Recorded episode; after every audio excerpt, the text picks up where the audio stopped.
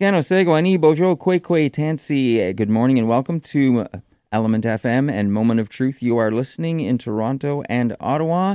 If you are listening in Ottawa, you are at 95.7 Element FM. And in Ottawa, at Toronto rather, it is 106.5 Element FM. You can also listen anywhere across Canada on the Radio Player Canada app. Just download that app and just type in 95.7 ELMNT FM or 106.5 ELMNT FM, and you can listen on your device anywhere across this country.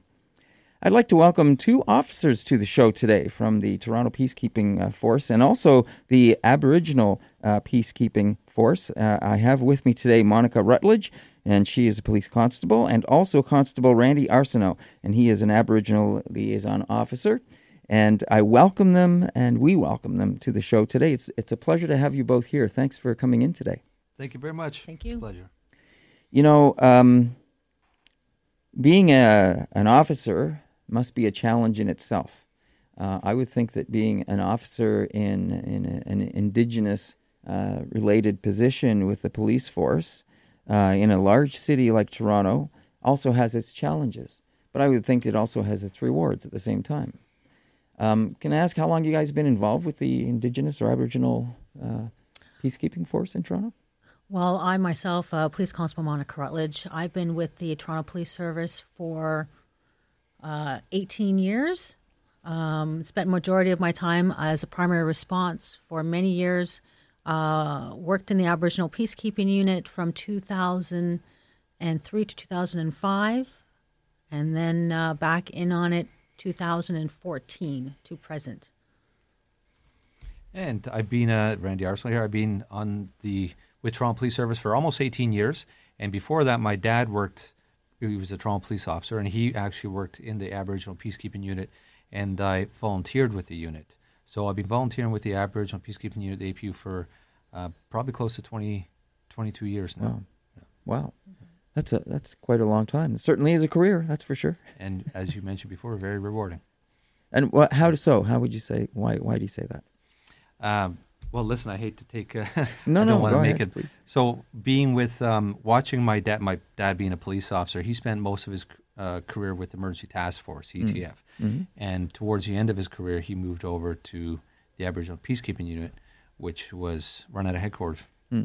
And growing up, I actually, I didn't. I had no dreams of being a police officer growing up because I saw my dad in very traditional policing roles, and then especially being with the Emergency Task Force, um, you know, that's a really like that's a go-go position. Sure. And at the end of his career, career when he transferred over to the Aboriginal unit, um, that was the first time in my life I, I was exposed personally to community policing. You know, you throw that term out there all the time, and I saw him in that role, and I saw programs and initiatives, Project Warmth they were running back then, and that was that really kind of appealed to me. I think that suited my personality a little more, and um, so just you know trying to carry on what he um, what he was doing is very re- rewarding to me personally.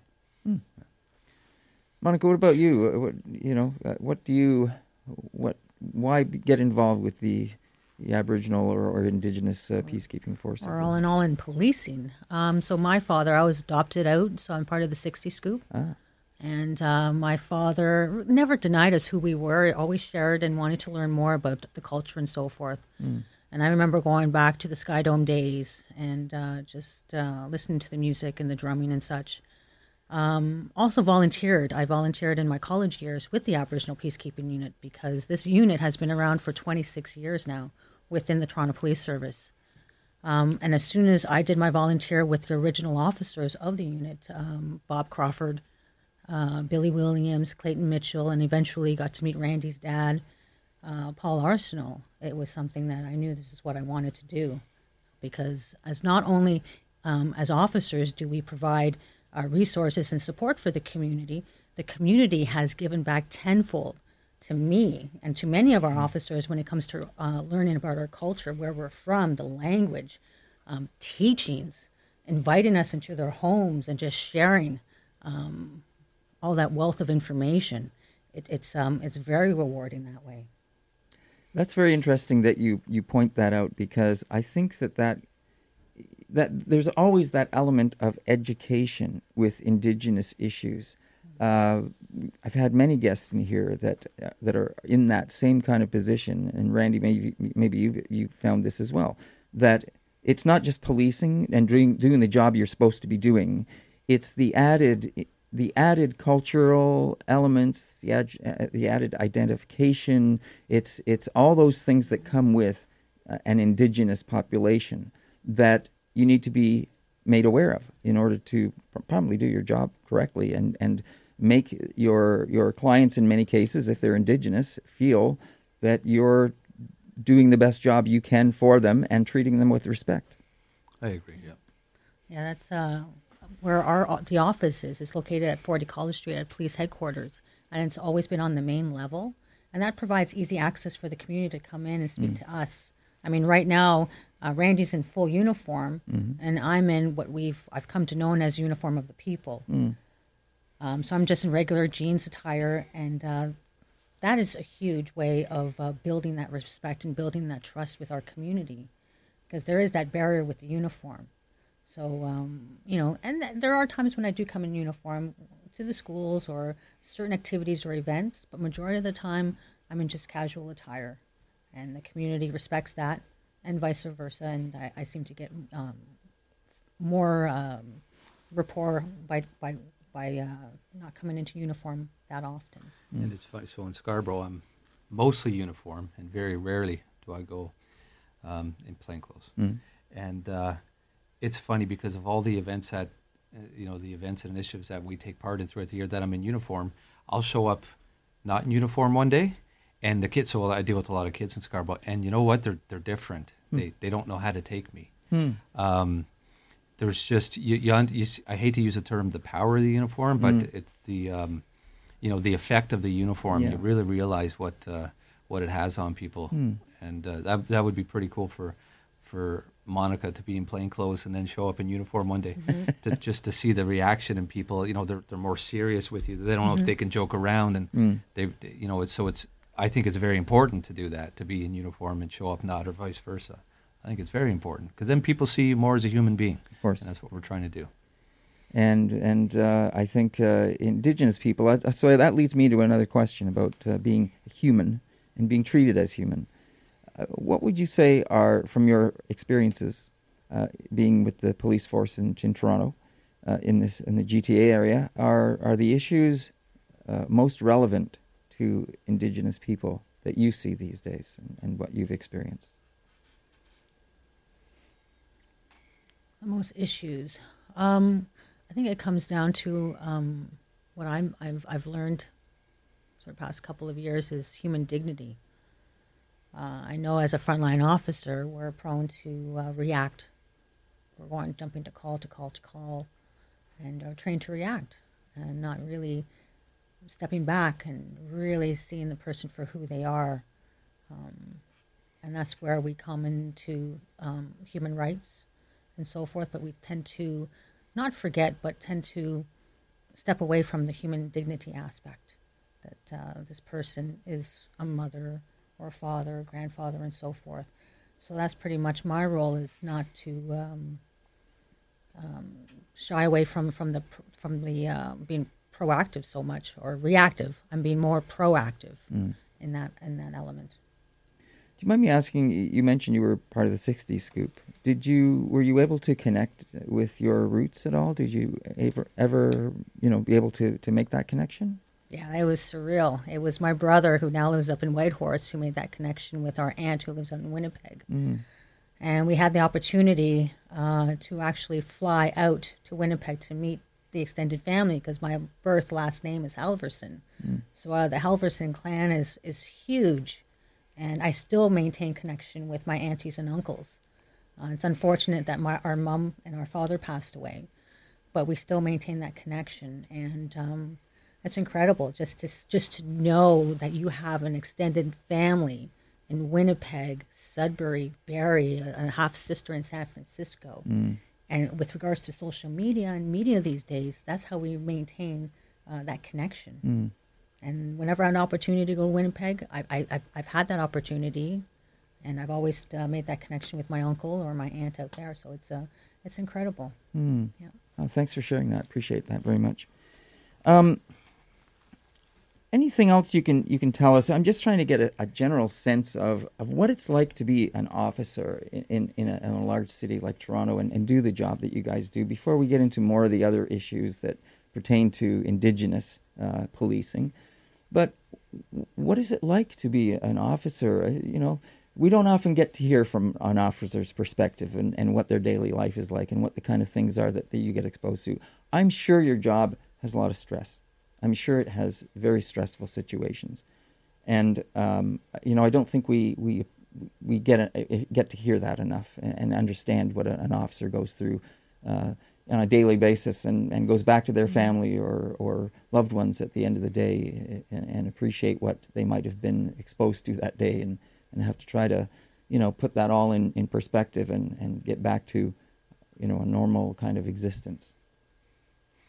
Yeah, I'll talk about this a little bit. Um, I do a lot of work on social media, and I was actually challenged about. Um, I was challenged on this issue on the weekend about not showing enough of what officers, the hard things that officers do to do on a daily basis on my social media, like Instagram and such. And um, yeah, it's a stressful job. Okay, even listening to the radio. Um, y- yesterday was for example, yesterday was call to call to call, radio call to radio call, radio call. But even listening to the radio and the things that were going on behind it could be very disturbing. And yesterday was a disturbing day.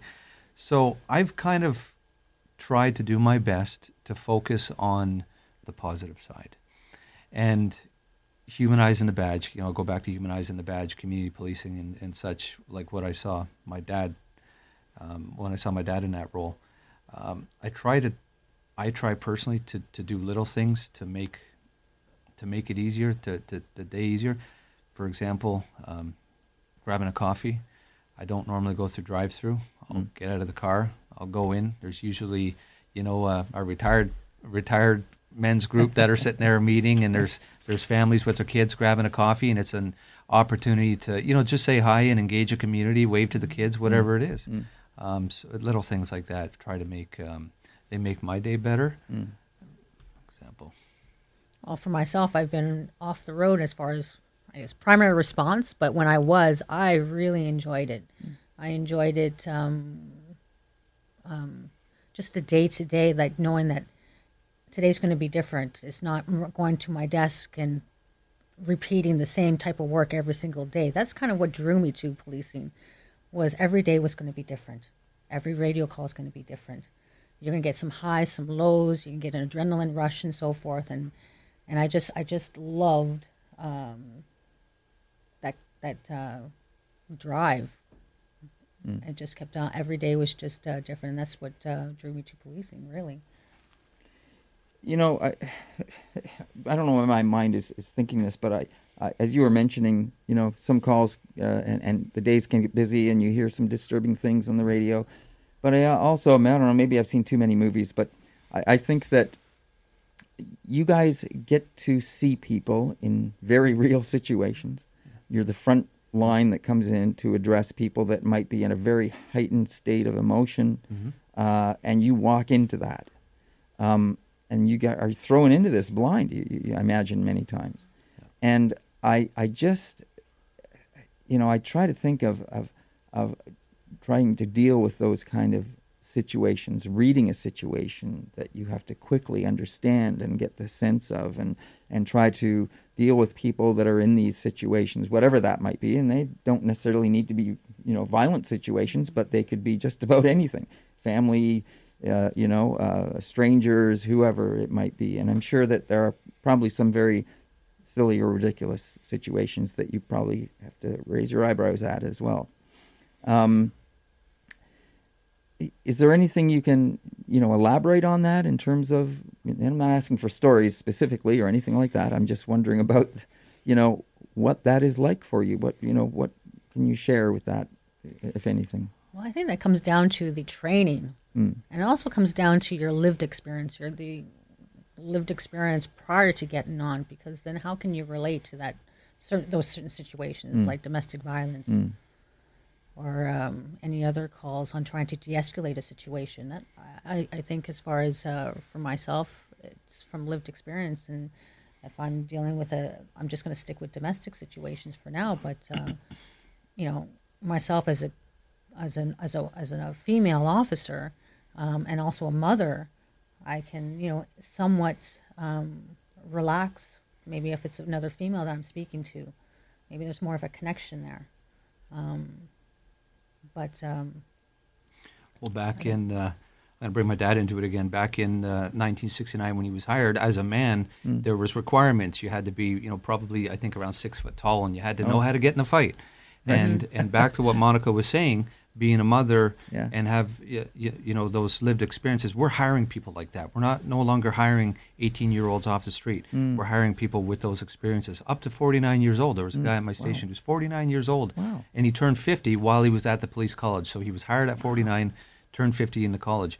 And and back to your question, I try to avoid. So I'm in uniform now, and I have my I have my gun belt, and I have my firearm, and and rounds, and my ass pepper spray. I have handcuffs, all these tools, and we've talked. Uh, we've mentioned or tried to stress a point on social media that our most powerful tool is our mouths, Mm. tactical communication, and listening is part of that. So when you go into these situations, it's just listening. Your body language, how you react, may determine how that call is going to go. And I think a lot of that comes with age and experience. Mm. I would Yeah. say personally. Mm. Yeah. Great. Well, thanks for sharing that with us and giving us a sense of, of what it's like for, for you guys to be officers and, and, and take on this role. I, I- can't think it's a, a very easy job to take on, but it's one, of course, that is necessary and that that that uh, is is is uh, is very much needed in our society today. And uh, we do have to take a short pause. We'll take a short pause, and we'll come right back after this. And we're back on Element FM and Moment of Truth. You're listening to uh, Moment of Truth, as I just mentioned. I'm your host, David Moses. We have two uh, police officers with us in the studio today from the uh, Toronto Police Force, and in, specifically the Aboriginal uh, uh, Policing Unit. And uh, Monica Rutledge, Police Constable, and Constable Randy Arsenault.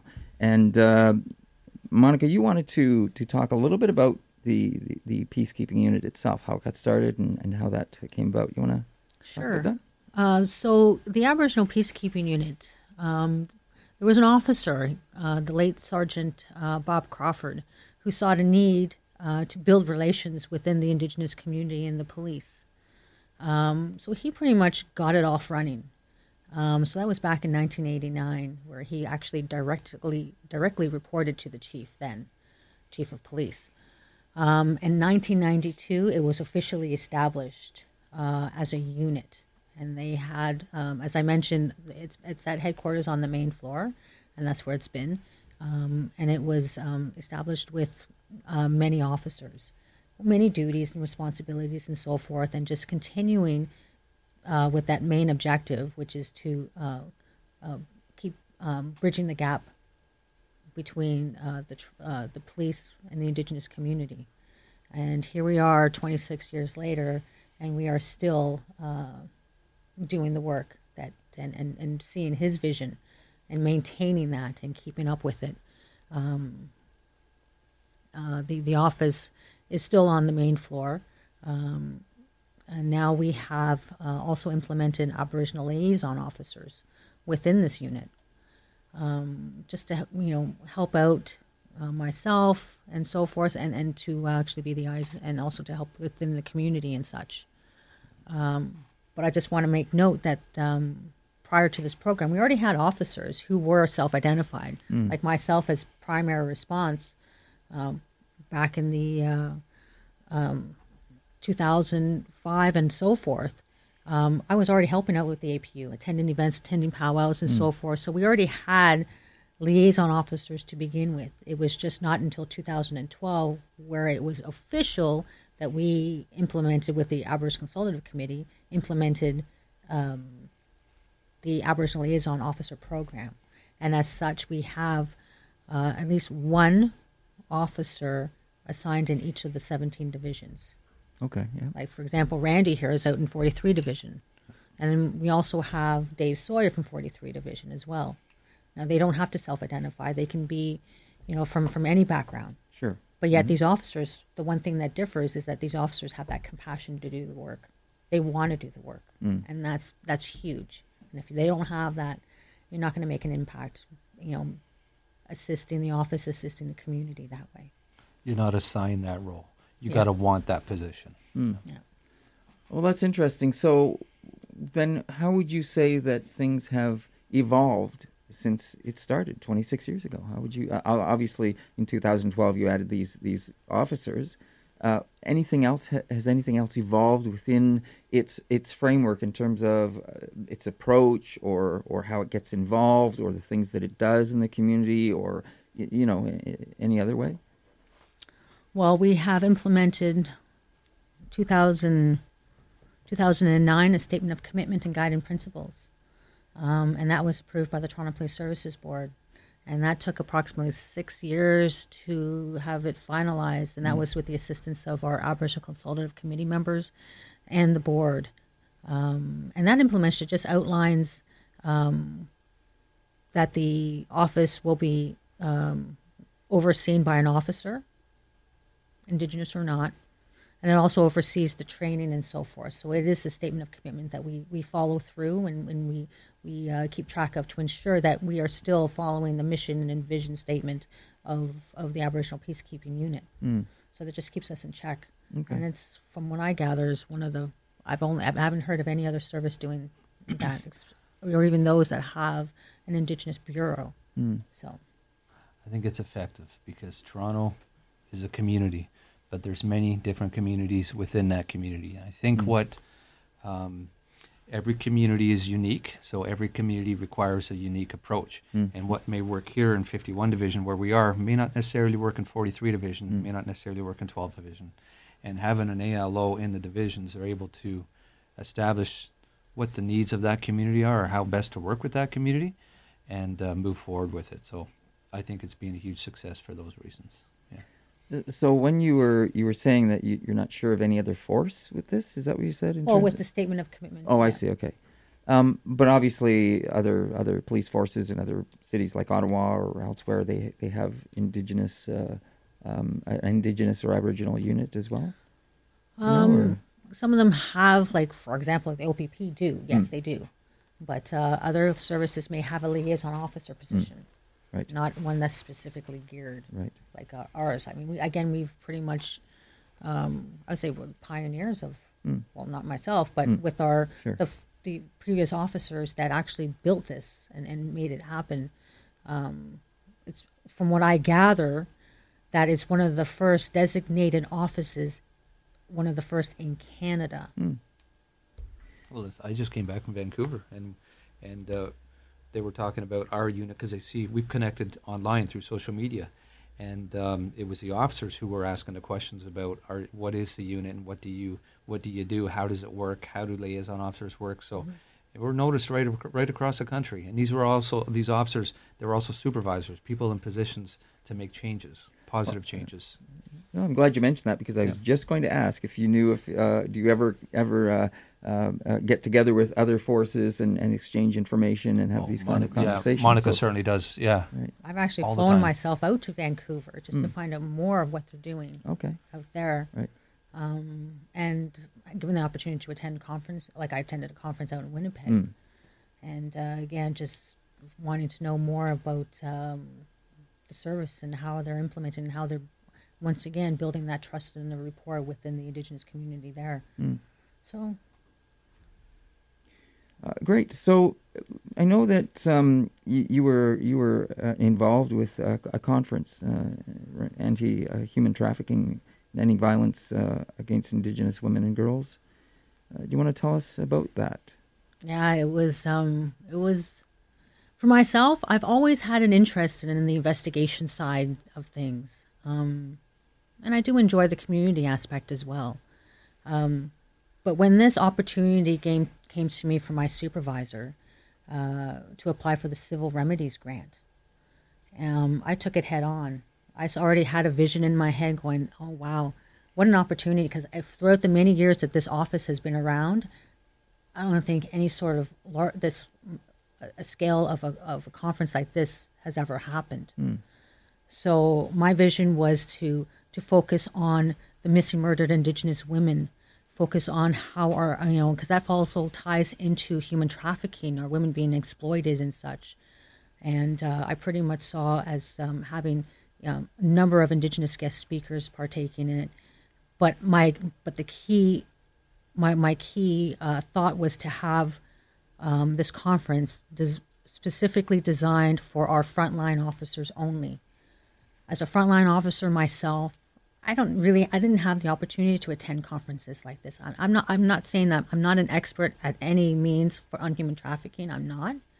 However, working in this unit and being indigenous myself, I knew that there was a need to educate our officers, building that foundation on um, our history, going all the way to pre-contact, to contact to where we are now if we inform and educate our officers on that just baseline and just building it up from there, it's like building a house. Mm. So when they come into contact with an Indigenous person, whether or not there are flags or red signals that this individual is being trafficked or exploited, um, hopefully that would uh, kind of light something in their mind and say, you know, um, we'll have a better opportunity building that trust and that rapport with that individual.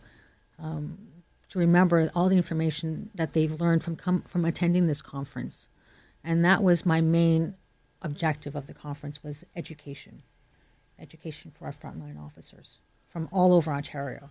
I had one actually, and then we went expanded it to all national.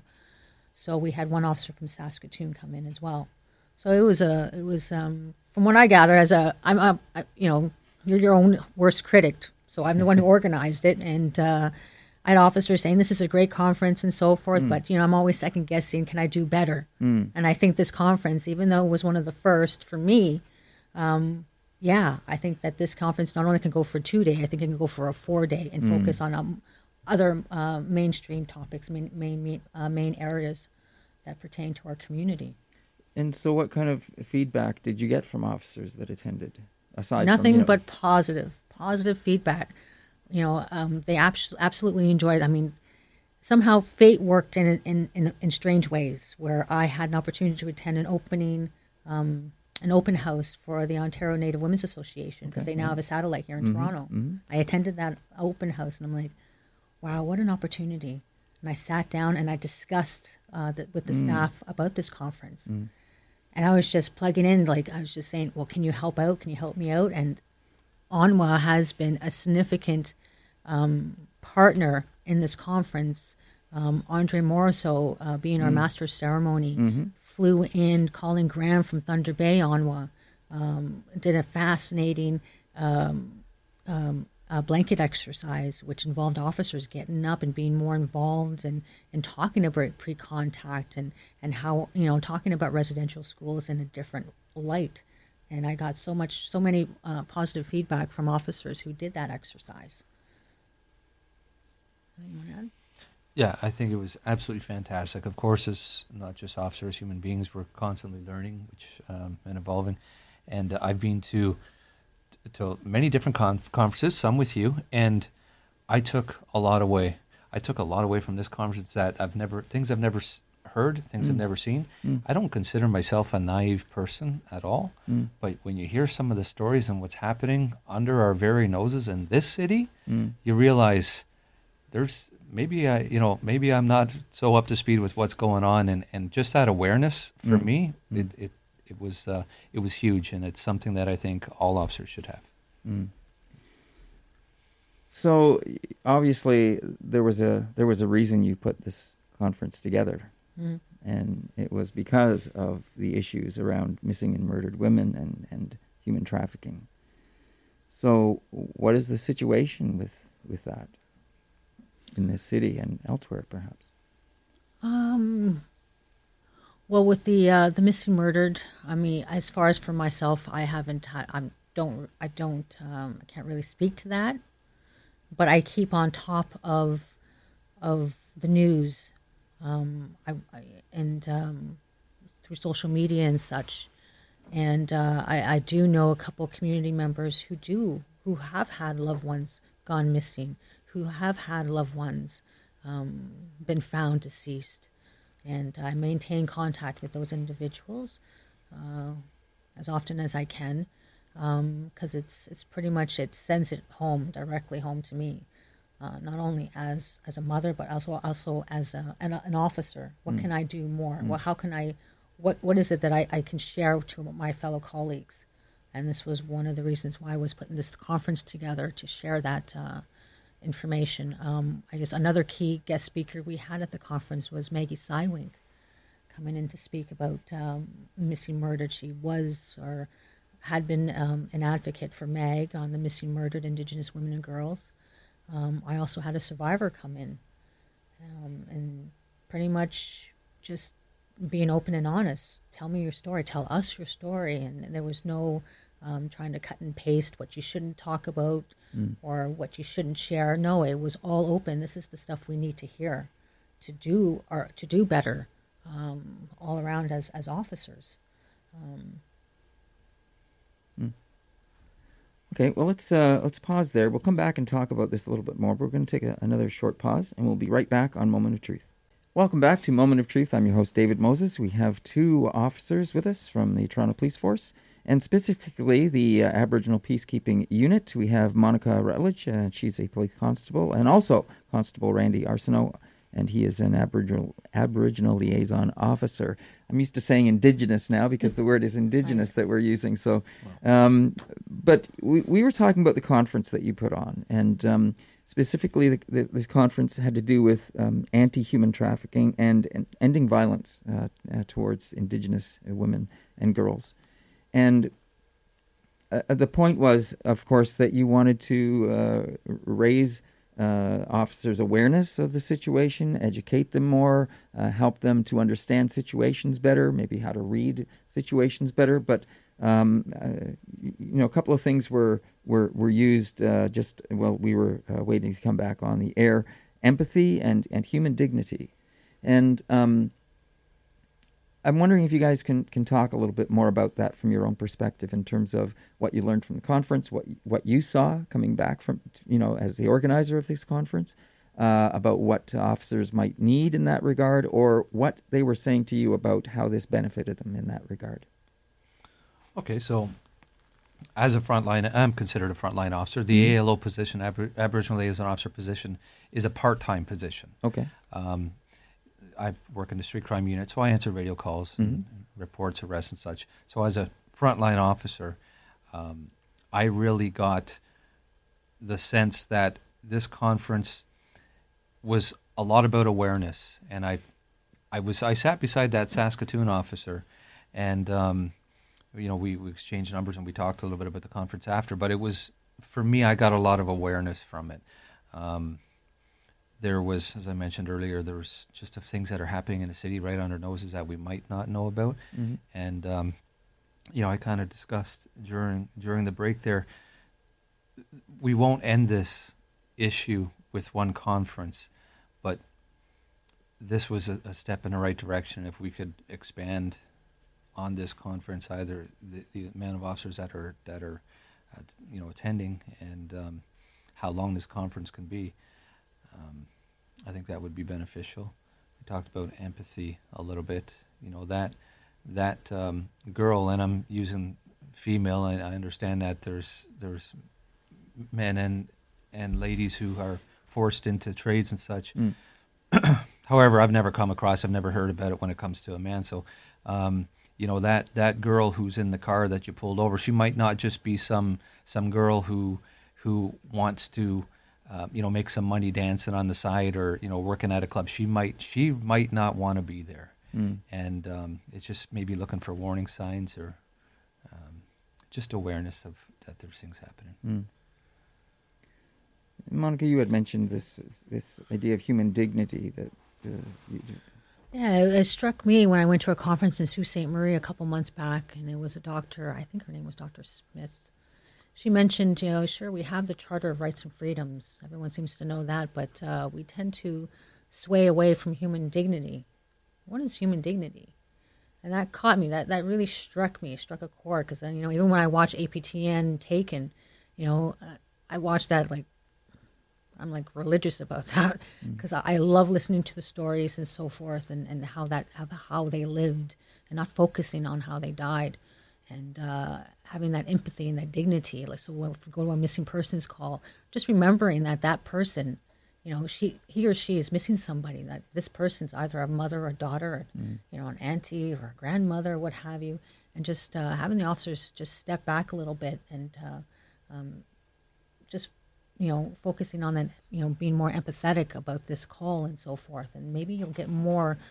Uh, more information from that individual, and, and then again, there, right there, you're building more trust because not only when we're, we're um, trying to address educating our frontline officers when it comes to um, um, our with the indigenous issues and so forth, it's how you treat that individual at the very beginning, because that has a bigger circle than than what officer, some officers may not realize.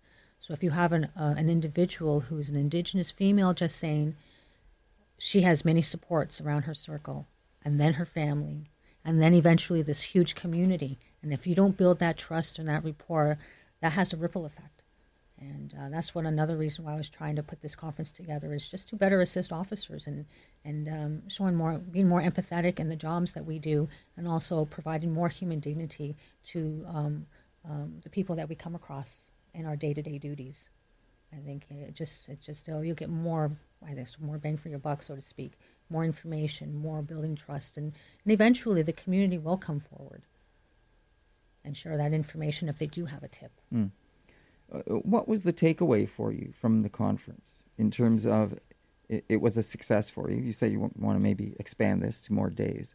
Um, was there anything that jumped out at you that that you saw? Oh yes, we need to add this element for this for our officers moving forward. Um, well, I had a for for me. I actually I would love to. There was it was so much information crammed into do, to do two days, and um, that's the way it, it went. This is how I planned it, and now that it has happened, it was successful. I've only been receiving uh, positive feedback from the fellow officers who attended. Could this go longer? Yes. There's certain other information that could ex- be ex- expanded upon. Um, human trafficking, as far as from a Toronto police standpoint, and um, um, from from not only from a municipal standpoint, but what about the Ontario strategy standpoint, or the national strategy, or even with our missing murdered. Um, now that we're coming closer to the end of April 30th with the inquiry coming to an end and the recommendations, having that implemented as well. I mean, that may be a recommendation for officers. I don't know what the recommendations are going to be, but that's something that else could be expanded on. Like you can spend almost an entire day focusing on that one serious issue, our missing murdered.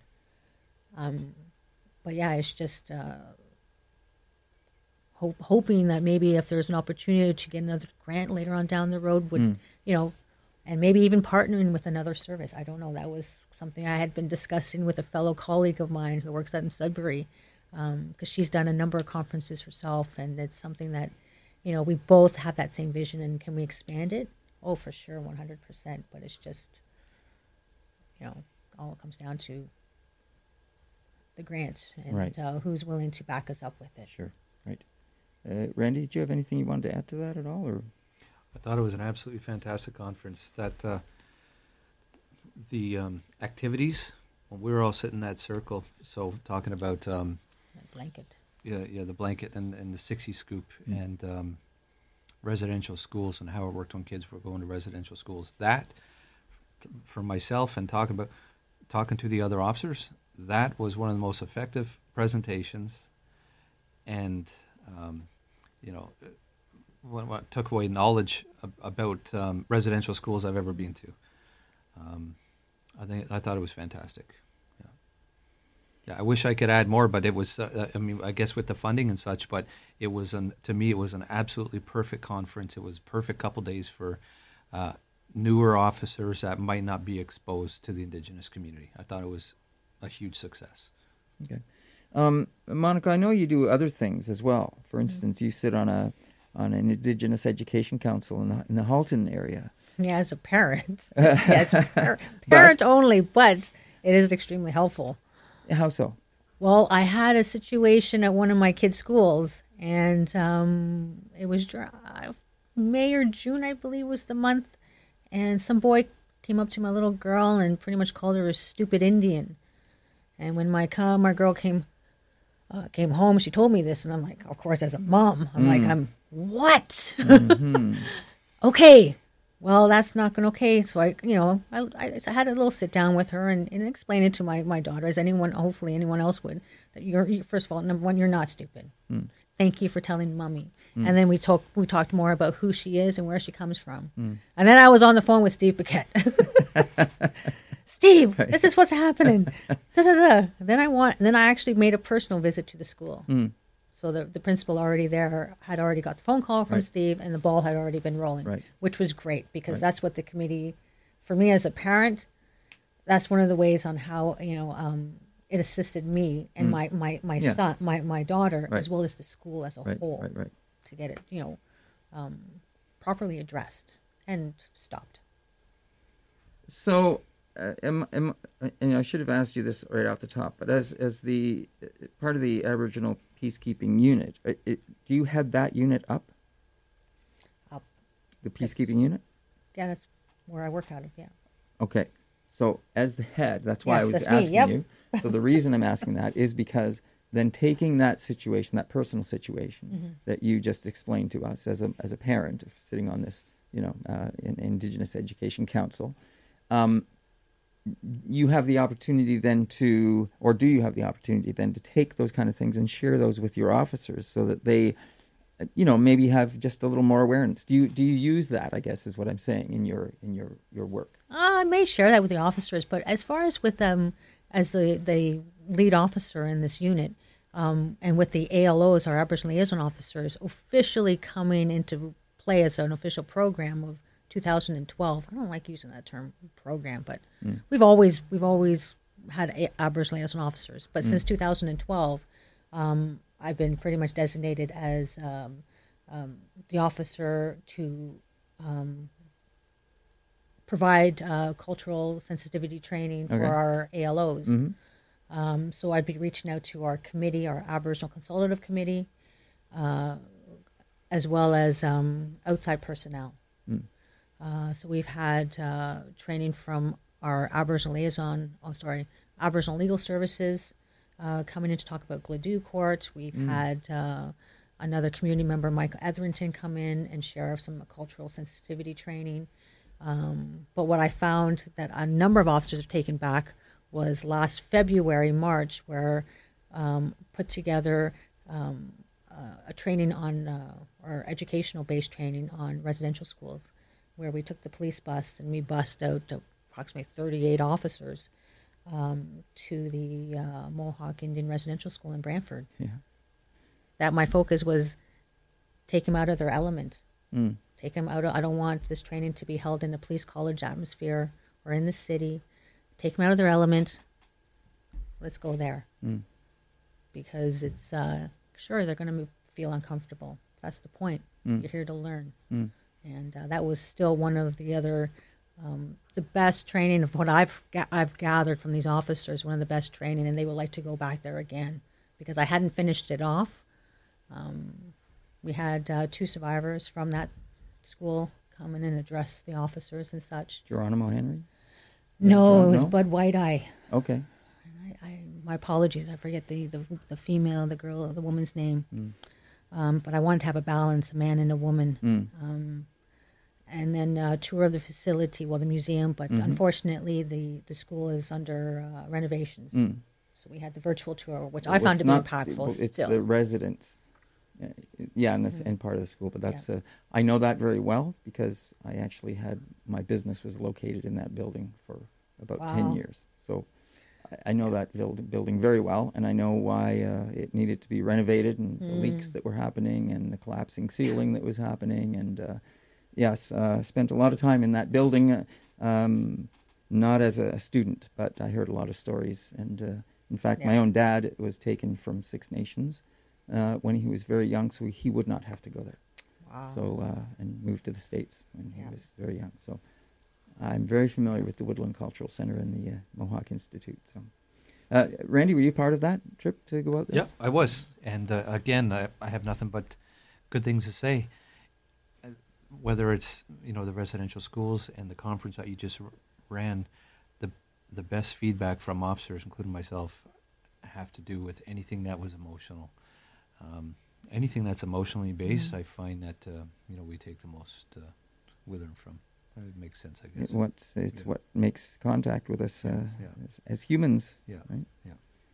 So, okay. Anything else you guys would like like to share or talk about? Uh, we're finishing up our time, so Well, I guess there's more as far as with this office. There's more duties. Um, I keep in touch with many schools. Oh, yeah. First, well, First Nation schools, which is Mhm. going back to their original name, um, Wandering Spirit. So I build connection, rapport with the staff and the students there. They go from K- kindergarten all the way up to grade 11, 10, and then they're going up to grade 11 and 12. Eastview, which is out in Scarborough, I keep in touch with them. So there's many um, Aboriginal Indigenous organizations here in Toronto that uh, I do my outreach with, building that rapport, building that trust, and um, um, and vice versa. Um, and that's also a key role for our ALOs is to go out, get to know within your division what agencies do you have. Whereas Randy has Native Child and Family Services, he has Gabriel Dumont with nonprofit housing. He also has a couple of schools to tend to as well, among his primary response duties mm. and his community engagement officer duties as well. Um, and in 51 Division 52, the Corps have a number of, of uh, agencies and, and organizations, and I try to tap into there and, and be a resource for them or a resource for the staff and resource for their clients as well. Um, so there's um, a lot of, of uh, duties that come out of the Aboriginal Peacekeeping Unit. anything in the future? Anything down the uh, pipe you're looking at? Or Well, we have our NAD Day, our All right. National Aboriginal Day of the Toronto Yep. Police, and uh, um, last year we focused on our cousins to the north, our Inuit Mm. uh, culture. So Okay. we celebrated uh, um, at the Regent Park Community Center. Um, this year we're focusing on Métis culture. okay. So I'm hoping to have a meeting with Todd Ross uh, tomorrow to further discuss that. Um, just to share again um, with the officers, and it's primarily for our youth because we're always thinking several generations ahead. So a lot of the our NAD Day uh, celebrations we focus with the schools, with the kids, and so forth, and the education and such, and to have fun. Um, another project I'm I'm heading up is our mounted unit has a new horse. His name's Monty. Well, that's because we had a community horse. Mm. His name was Tecumseh. Ah. And if we know Tecumseh, he was a warrior, a leader. Mm. You know, if it technically, some people say if it wasn't for him, we'd be Americans. Mm. But um, he, as a horse himself, with his character, showed strength in that name and the meaning behind that name. And Tecumseh was our community horse. So when we had ever had powwows at Eastview First Nation School or at Native Child Powwow, I'd call the mounted unit and ask for our our horse, mm. Tecumseh. Mm. No other horse, Tecumseh. Tecumseh had a special blanket and it mm. had our APU crest on it with the Toronto Police crest. So he was our community horse. He retired. Um, gone off to live off his, his rest of his days on a beautiful farm. Mm. Well, we also had Eastview and First Nation School come in and drum him out, give him a proper retirement. Nice. And it was something that was different that the mounted unit hadn't seen or heard. Right. And it almost, I, I can tell you, it it almost drew tears to some officers' eyes because we talked about the meaning behind the horse, uh, horses, um, of, um, the importance of them, um, his name, and just the songs that were, were, were sung to him and, and to the unit. It was just a quick one hour, but still, it was emotional. Um, bringing in his replacement, which is Monty, figured, well, if he's going to be our community horse, yeah, I'm not sure what Monty's going to. I don't really. So the mounted unit said, well, we're going to give you that opportunity to see if we can find another, a name, Okay. a different name. So again, I'm bringing both the schools back, grade five classes. This, we call it the naming contest, Okay. like the Toronto Zoo does. Yeah. Goes it out to the public. Name Yeah. our new panda. Right. Well, this is going to be for the mounted unit. So we got Eastview and First Nations. They got to come up with three names. The mounted unit will have the final say. And it's going to happen at the end of April at the mounted unit where the name will be announced. Hmm. And hopefully the successor of this whatever class, well, I'm planning to hopefully to put together a plaque with a picture of the horse they can hmm. put up in their school. Nice. So it's something proactive, giving Yeah. back to the community, Right. and it's not focusing on the negative Mm-hmm. Uh, items. But that's a, that's another project. Oh, nice. Yeah, Sounds that's great. what we're up to.